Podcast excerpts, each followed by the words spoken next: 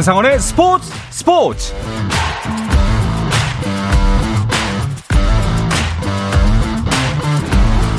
스포츠가 있는 저녁 어떠신가요? 아나운서 한상원입니다. 오늘 하루 이슈들을 살펴보는 스포츠 타임라인으로 출발합니다.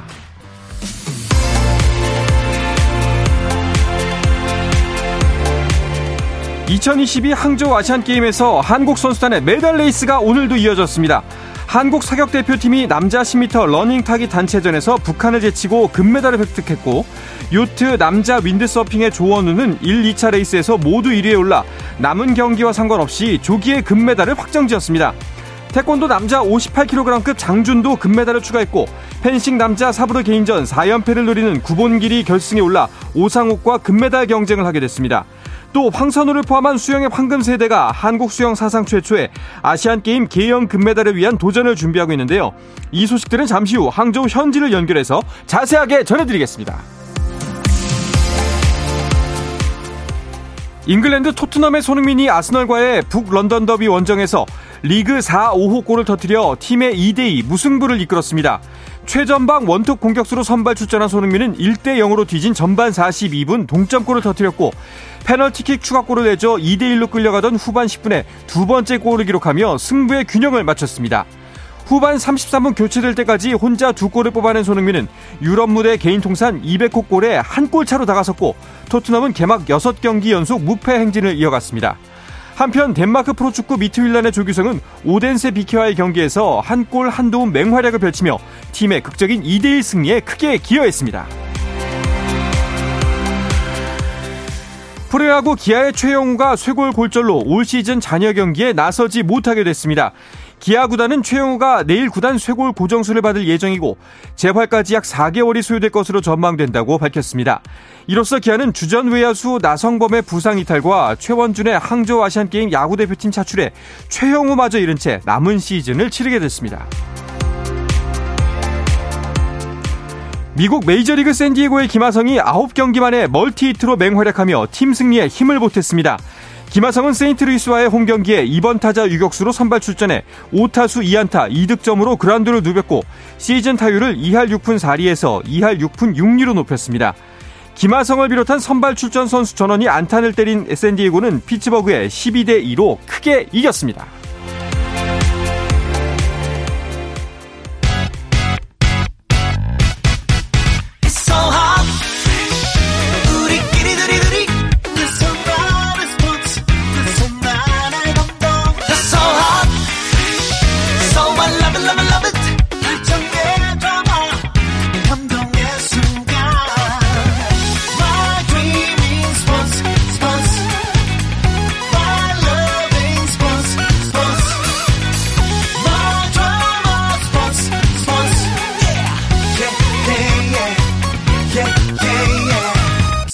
스포츠 스포츠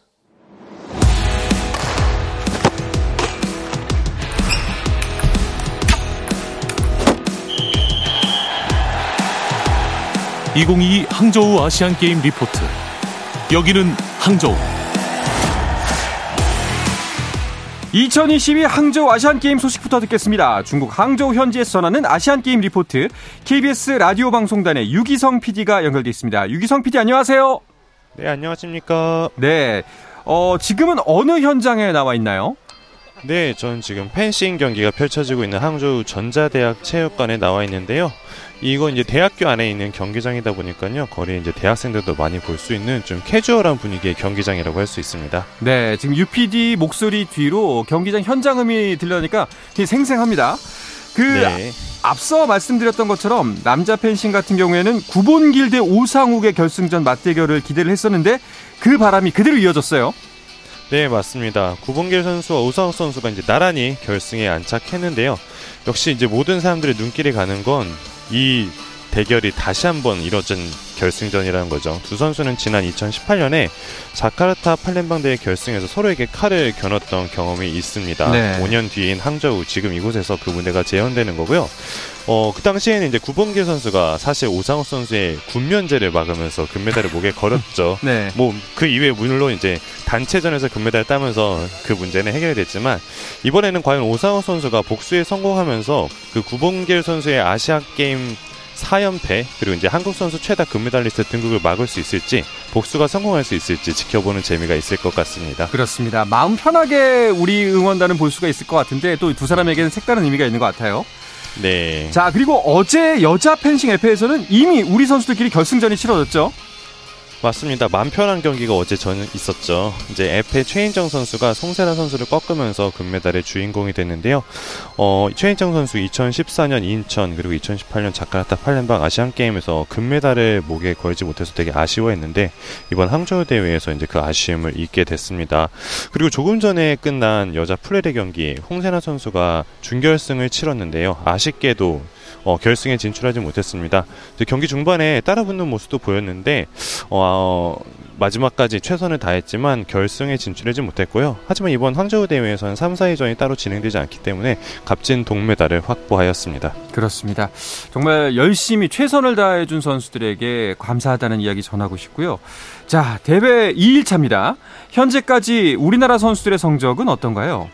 네, 우리나라 지금 현재 금메달 6개, 은메달 8개, 동메달 10개 기록하고 있습니다.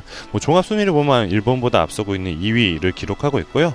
처음 메달은 이제 다 아시다시피 근대 5종 여자부의 김선우 선수 은메달이 먼저 나왔고요. 그다음 전웅태 선수가 또 개인과 단체 근대 5종에서 금메달을 떼냈죠. 따냈죠. 어, 오늘 오후에는 앞서 말씀하신 대로 사격 남자 러닝 타깃 단체전에서 정유진, 하광철, 곽용빈 선수가 금메달을 땄고요.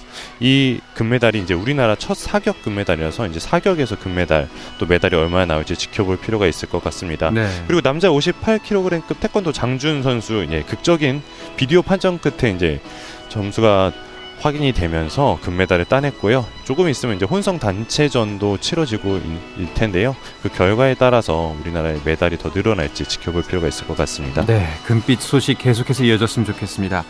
그리고 뭐니 뭐니 해도 남자 축구에 대한 관심도 굉장히 큰데요. 어제 바레인을 3대 0으로 꺾고 조별리그 3연승으로 마무리했습니다. 네, 어제 저희 라디오 취재진도 그 경기 현장에 있었는데요. 한국 교민들이 워낙에 많이 오셨어요. 그래서 열정적, 네, 뭐 상해에서도 오시고 하셨다 그래가지고요.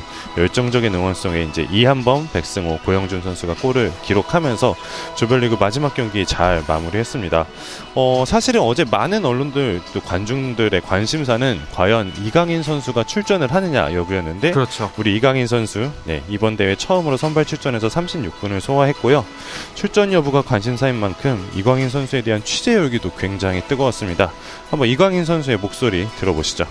뭐 경기를 뛰면 뛸수록 어, 경기력이 좋아지는 건 당연한 거라고 생각해요. 앞으로 좋은 모습 보여드리려고 노력할 거고 대회에서 중요한 건 팀 성적이 제일 중요하기 때문에 우승할 수 있도록 노력해야 될 것 같아요. 네. 아, 정말 이강인 선수에 대한 관심이 클 수밖에 없죠. 또 여러 가지가 걸려 있고 또 어려운 상황에서 이제 우리나라 대표팀의 선전을 위해서 합류한 거잖아요. 맞습니다. 뭐 우리나라 선수들한테도 중요하고 개인한테도 굉장히 중요한 대회죠. 또 부상까지 완전히 회복됐다고 말은 하지만 어쨌든 여파가 혹시 있을지 모르지만 네. 최선을 다해서 경기에 임하는 모습을 보기 좋았습니다. 그렇습니다. 자, 그리고 또 화제가 되고 있는 선수가 있는데요. 2011년생 스케이트보드 국가대표 문강호 선수에 대한 관심이 크다고 해요. 네, 출국 전부터 이제 12살이란 나이, 그리고 이번 한국 선수단에서 네. 두 번째로 어린 문강호 선수 스케이트보드 파크 부문 결선에서 8위를 기록했습니다. 어, 이번 대회에서 이제 스케이트보드는요, 파크와 스트리트 이렇게 세부적으로 나뉘는데요. 우리 문강호 선수가 출전한 파크는 이제 쉽게 생각하자면 겨울 동계올림픽에서 우리 스노우보드 많이 봤잖아요. 네네. 네, 하늘로 점프하고 보드를 손으로 잡고 회전하고 그거랑 굉장히 비슷하다고 음. 보시면 되고요. 어, 큰 환호를 받고 또 굉장히 어리고 사실 경기장에서 보니까 다른 선수들에 비해서 이제 키가 많이 작긴 하더라고요. 워낙 네. 어리니까. 그래서 많은 관중들이 또 박수와 응원을 해줬습니다. 문광호 선수의 이야기도 한번 들어보시죠. 어, 일단 결승에 올라가는 목표는 달성해서 너무 기분이 좋고 이번 결승에서는 이제 마지막에 기술 어려운 기술을 하나 걸어봤는데 그게 마지막에 좀 잘 안 돼가지고 좀 아쉬운 기술을 많이 연습하고 어려운 기술도 이제 습득해서 꼭 그 다음 경기에는 모든 기술을 다 타서 좋은 성적 거뒀으면 좋겠습니다. 야, 어쩜 이렇게 야무진가요? 그러니까 예, 말 이- 너무 잘하더라고요. 그러니까요. 2021년생이면 이제 초등학교 6학년이잖아요. 네, 맞습니다. 야, 벌써부터 이제 국가대표라니 정말 앞 정리가 촉망되고요. 자주 볼수 있었으면 좋겠습니다. 네. 네. 그랬으면 좋겠습니다. 네. 자, KBS 라디오 팀이 경기장 곳곳 뛰어다니면서 취재를 하고 있는데요. 그 현지에서 취재하는데 어려움은 없나요? 뭐 사실 이제 베이징 동계올림픽에 비하자면요 이번 항저우 아시안 게임은 정말 큰 불편함 없이 취재에 집중할 수 있는 환경이 조성되어 있다라고 말씀드릴 수 있을 것 같고요. 우선은 이제 각국 미디어들이 모여 있는 MMC, IBC라는 곳이 있는데 그곳의 식사가 굉장히 개선이 된게 오. 저한테는 체감적으로 굉장히 느껴졌습니다. 네. 그리고 이동에도 그 당시에는 이제 폐쇄로 부라고 해가지고 밖으로 나갈 수도 없고 지정된 셔틀버스는 탈 수 있었는데 이번 같은 경우는 저는 뭐 지하철도 타고 기차도 타고 이제 이동은 자유롭고요. 그러면서 이제 아시아 각국의 취재진이 자유롭게 교류하면서 다시 코로나 이전의 분위기, 그 코로나 이전의 대회 분위기, 스포츠 행사 분위기가 느껴지고 있습니다. 아, 이야기만 들어도 약간 설레는 기분이 드네요. 이 그럼요. 아시아 예, 아시안의 취- 아시아인들의 축제 마음껏 만끽하게 오시고요. 또 좋은 소식 기대하도록 하겠습니다. 고맙습니다. 네, 고맙습니다. 네. 자, 지금까지 중국 항저우 아시안 게임 현장에 나가 있는 KBS 라디오 방송단의 유기성 PD였고요. 이어서 한국 수영의 황금 세대가 금메달에 도전하고 있는 수영 경기장으로 떠나보도록 하겠습니다. KBS 라디오 방송단의 이성엽 PD가 현장에 나가 있는데요. 연결해 보도록 하겠습니다. 이성엽 PD 안녕하세요. 네, 저는 지금 수영 경기가 펼쳐지고 있는 항저우 아쿠아틱 스포츠 아레나에 나와 있습니다. 네. 자, 수영은 오늘 기대되는 종목들이 많죠? 네, 맞습니다. 오늘 수영 7개 종목 결승 경기에 우리나라 선수들이 모두 진출해 금빛 물살을 가르게 되었는데요. 네. 아, 방금 전 여자 50m 배영의 이은지 선수가 어, 경기를 마쳤습니다. 네. 어, 아쉽게 전체 5위로 들어왔고요. 아. 이은지 선수 경기 이전에는 남자 50m 배영의 이주호 선수가 어, 결승 경기를 했는데 이번 레인에서 심차게 시작했지만 어, 초반 시자이 중국의 시자이 선수 러시가 너무 빨랐습니다. 어, 아쉽게도 25초 35, 35로 4위를 기록했고요. 사실 예선 1위로 진출해 이주호 선수 결승에서도 좋은 소식을 기대했지만 아, 좀 아쉬운 성적을 어, 기록했, 기록했습니다. 네, 뭐 메달권에 들지 못한 것이 뭐 선수 본인으로서도 매우 아쉽긴 하겠습니다만 그래도 최선을 다한 경쟁, 최선을 다한 무대에서 본인의 실력을 뽐냈다는 것 정말 자랑스럽게 생각했으면 좋겠습니다. 자, 이 시간에도 경기가 진행 중인 것 같은데요. 뒤에 소리가. 네, 맞습니다. 지금 남자 50m 자유형의 지유찬 선수가 출격했는데요. 어, 지금 말씀드린 순간 중국 선수가 입장하면서 중국 어, 관중들이 큰 환호성을 어, 지르고 있습니다. 네. 예선 5조 경기에서 21초 84로 아시안게임 신기록 표정의 컨디션을 보이며 어, 이번 경기에서 남자 50m 자유형에서 아시아 기록 보유자인 일본의 시우라 신리와 맞붙을 예정입니다. 잠시 후 8시 48분부터는 여자 200m 자유형 경기가 펼쳐집니다. 우리나라 허연경 선수가 출발 준비 중이고요. 그 뒤를 이어서 남자 100m 평영에서는 최동열 선수가 아, 나섭니다. 어, 9시 28분에는 여자 200m 개인 혼영이 펼쳐집니다. 지난 아시안게임 챔피언 김서영 선수가 2연패에 도전하는데요. 오전 치러졌던 예선전에서는 전체 7위로 통과했고 어, 본선 체력 안배를 위해 여유를 부렸다고 합니다. 곧 이어질 결승에서는 자신감 있게 뛰면 괜찮을 것 같다고 소감을 전해, 전하기도 해서 어, 좋은 소식 기대할 수 있을 것 같습니다. 마지막으로 남자 800m 대형에서는 황선우, 이호준, 양재훈, 김우민 선수가 출전합니다. 예선전에는 어제 경기를 뛰었던 황선우, 이호준 선수를 제외하고 이유연, 김건우 선수가 출전했고요. 전체 1위를 기록하며 아시안게임 한국 수영 단체전 사상 첫 금메달 수확에 나섭니다. 잠시 후 9시 54분부터 결승 경기 지켜보실 수 있습니다. 와, 오늘은 정말 수영장에서 눈을 뗄 수가 없겠네요. 계속해서 정말 많은 경기가 펼쳐집니다. 자, 경기장 현지 분위기는 어떤가요? 네, 저는 현재 수영 영번 레인 바로 위쪽에 있는 프레스석에서 경기를 지켜보고 있는데 어, 제 바로 맞은편 관중석에 태극기 3개가 걸려있고 어, 선수단으로 보이는 선수들이 어, 같은 수영 선수들을 우리나라 수영 선수들을 응원하고 있습니다. 네. 어, 관중석은 거의 중국 관중들이 대부분 가득 찬 상태고요. 경기 시작 전 중국 노래를 큰 목소리로 따라 부르는 게 인상적이었고 어, 현재도 지금 들리실지 모르겠지만 짜유를 연신 외치면서 중국 선수들을 응원하고 있습니다. 네. 근데 요 소리가 너무 커서 어, 조용히 해달라는 노티스도 어, 공지가 내보, 나오고 있습니다. 그렇군요. 수영에는 정말 많은 메달이 걸려 있습니다. 오늘 경기 외에도 어떤 경기 또 이제 앞으로 남아 있죠? 네, 내일 저녁에는 김우민 선수가 남자 자유형 1500m 경기에 출전합니다. 김우민 선수는 1500m 경기를 시작으로 28일 자유형 800m, 29일 본인의 주종목인 자유형 400m에도 출전하는데요.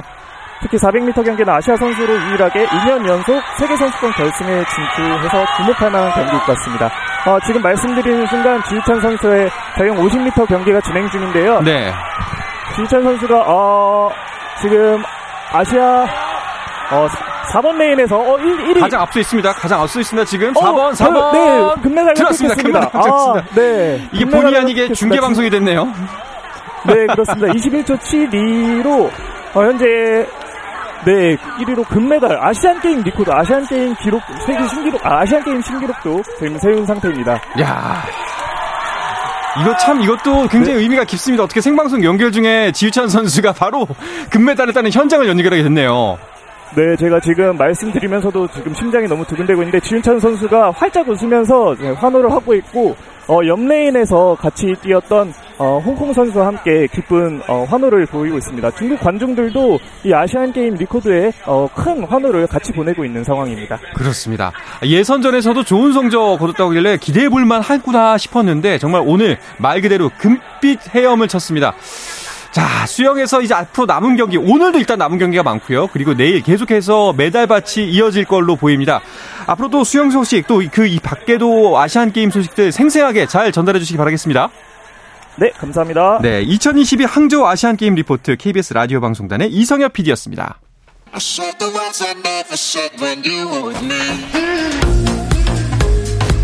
국내 유일 스포츠 매거진 라디오 한상원의 스포츠 스포츠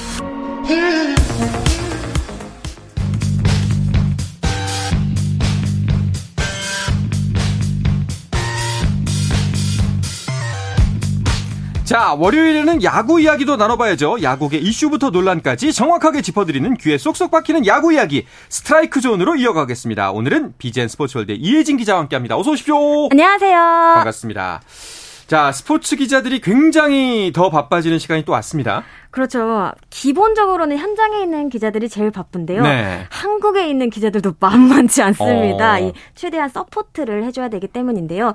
더욱이 아시안 게임은 아시다시피 메달이 굉장히 많이 나오잖아요. 맞아요. 이 기간에 대부분의 스포츠 기자들은 오전부터 밤 늦은 시간까지 정말 꽉 꽉 채워서 일한다고 보시면 됩니다. 아, 저희 회사도 비상이에요.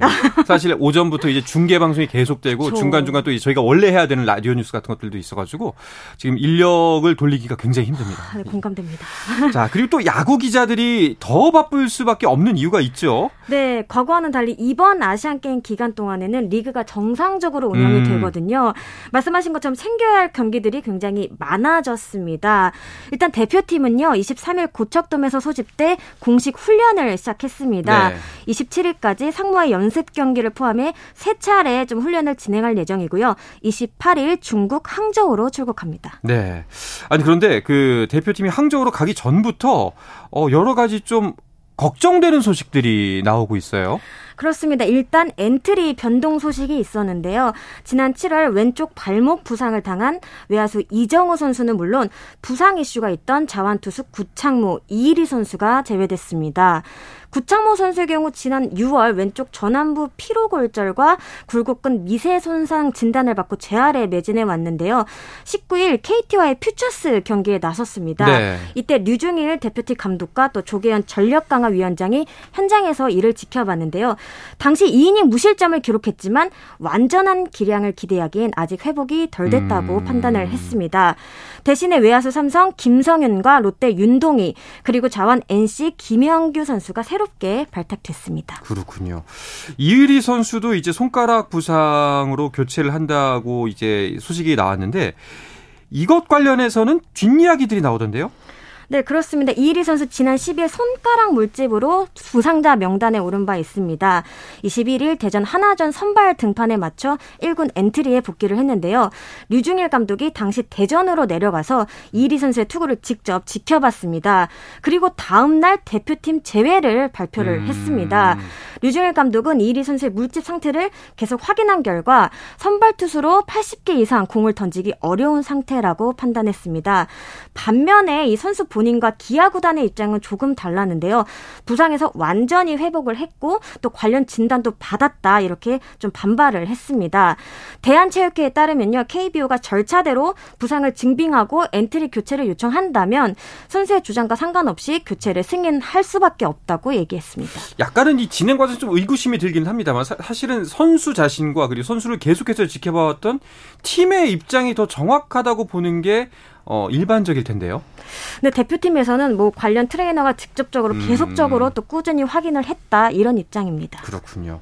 근데 문제 중에 하나는 이렇게 되면은 우리 대표팀에 좌완 선발이 없는 거잖아요. 그렇습니다. 구창모 1위 선수가 한꺼번에 빠지게 되면서 야구 대표팀엔 좌완 선발 자원이 한 명도 남아있지 않게 됐습니다. 음. 사실 좌우를 특별히 맞출 필요는 없지만 아무래도 카드를 활용하는 데서 제한이 있을 수밖에 없거든요. 네. 또 그간 굵직한 무대에서 뭐 류현진, 김광현, 양현종 등 이 좌완 에이스들의 역할이 컸잖아요.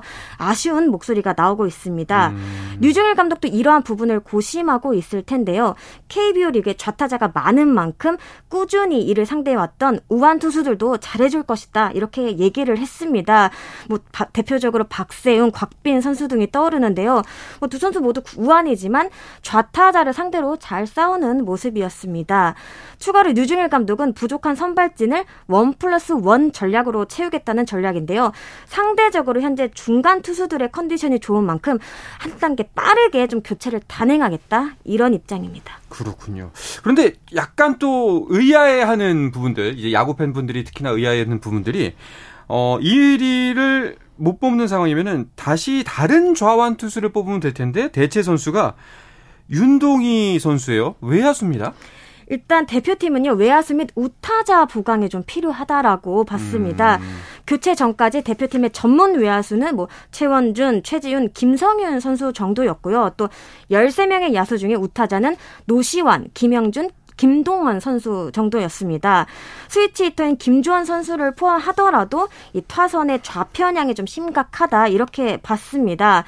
윤동희 선수 올해 100경기에서 타율 2할 9푼 6리를 기록 중이고요. 좌투수를 상대로 강한 면모를 보여왔거든요. 좋은 역할을 해주길 바라고 여기에 또 눈에 띄는 자완 대책 카드가 좀 없어요. 음. 이런 부분도 한 몫을 했다고 봅니다. 그렇군요. 타이완전 승리가 제일 중요해 보이는데 괜찮을까요? 한국 야구 대표팀이 아시안 게임 4연패를 노리고 있잖아요. 네. 지금 대만 경기력이 내려졌습니다. 5년 전만 하더라도 24명 선수 중에 17명이 실업 야구 선수들이었거든요. 이번엔 다릅니다. 역대 최강 전력을 꾸렸습니다. 음. 17명이 프로 선수고요. 미국 마이너리그에서 뛰는 유망주 선수들도 7명이 합류를 했습니다.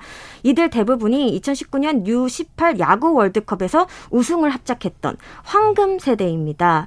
더욱이 이제 병역벽 변화로 이 선수들의 의지 또한 그 어느 때보다 아, 활활 불타오르고 있다고. 이 부분이 제일 걱정되더라고요. 네, 그렇습니다. 류중일 감독도 일찌감치 대만전 총력전을 예고한 상태인데요.